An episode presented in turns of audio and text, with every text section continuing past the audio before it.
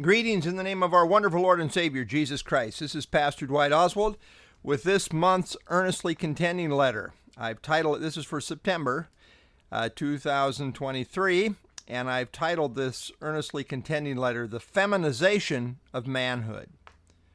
I'm so thankful that my dad was a manly man. He didn't have a feminine bone in his body. Such men are becoming harder and harder to find. So much of society has completely capitulated to a perverted vision of manhood. So many people don't even know what a good manly role model looks like. The world, in its depraved rebellion, obviously can't think straight.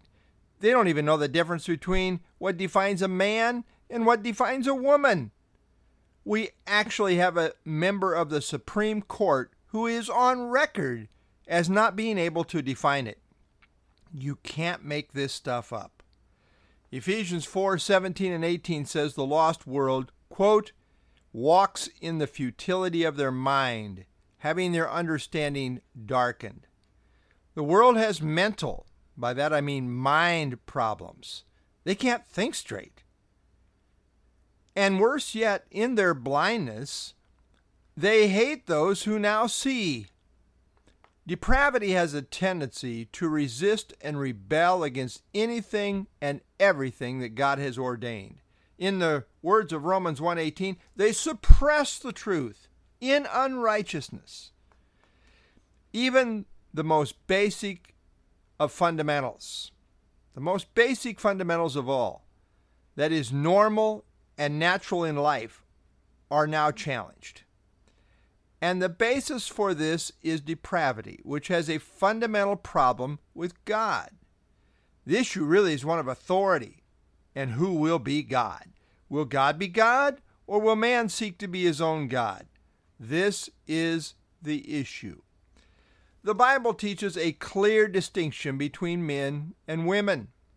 They are equal in terms of value, as both are made in the image of God. But there are God ordained differences which in and of themselves are neither better nor worse. They are simply differences according to God's created order. It was God who created us having equal value, but differing roles. It's all good. It's all of God. God ordained male leadership. God first created Adam, and then he created Eve to be his helper. Genesis 2:18. This truth is a offensive to the world. I mean, they want to cut out the very first chapters of Genesis. The world wants masculinity and femininity to essentially be interchangeably the same. A man can now decide to be a woman, or vice versa, and thus a biological man can now compete as a woman. That's brainy. Not. But reality shows they are still different. It's hard and sinfully stupid to kick against the goads of God's truth. Strong male leadership is now considered toxic. Patriarchal, patriarchal is a bad word, you know, you need to shorten it up to four letters somehow in their minds. Patriarchal is a bad word that to the world suggests unfair treatment consistent with misogyny and prejudice against women. The world beats this drum so loud and long that society has come to view biblical manhood as a bad thing. Bad, bad thing. Strong, godly male leadership, in keeping with Scripture, is now scorned as abusive. Peter describes women as, quote, the weaker vessel, 1 Peter 3 7. This is so offensive to the world. But in reality, I mean, let's talk reality. In reality, the softer side of life is a beautiful thing, as ordained by God.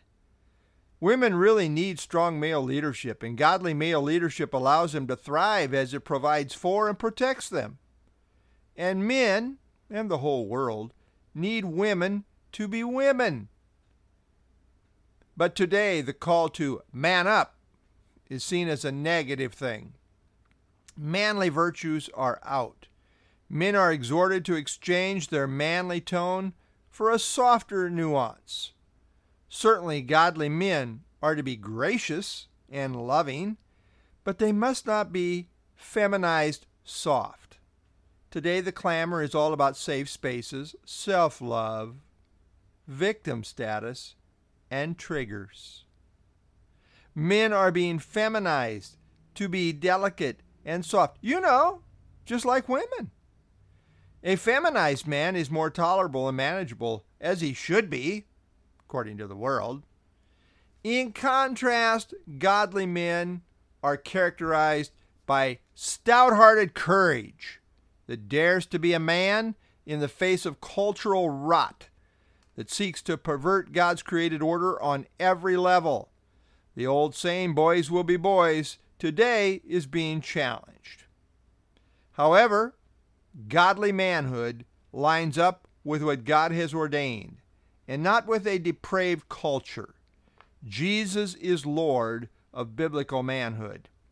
Thought Be watchful, stand firm in the faith, act like men, be strong. 1 Corinthians 16:13.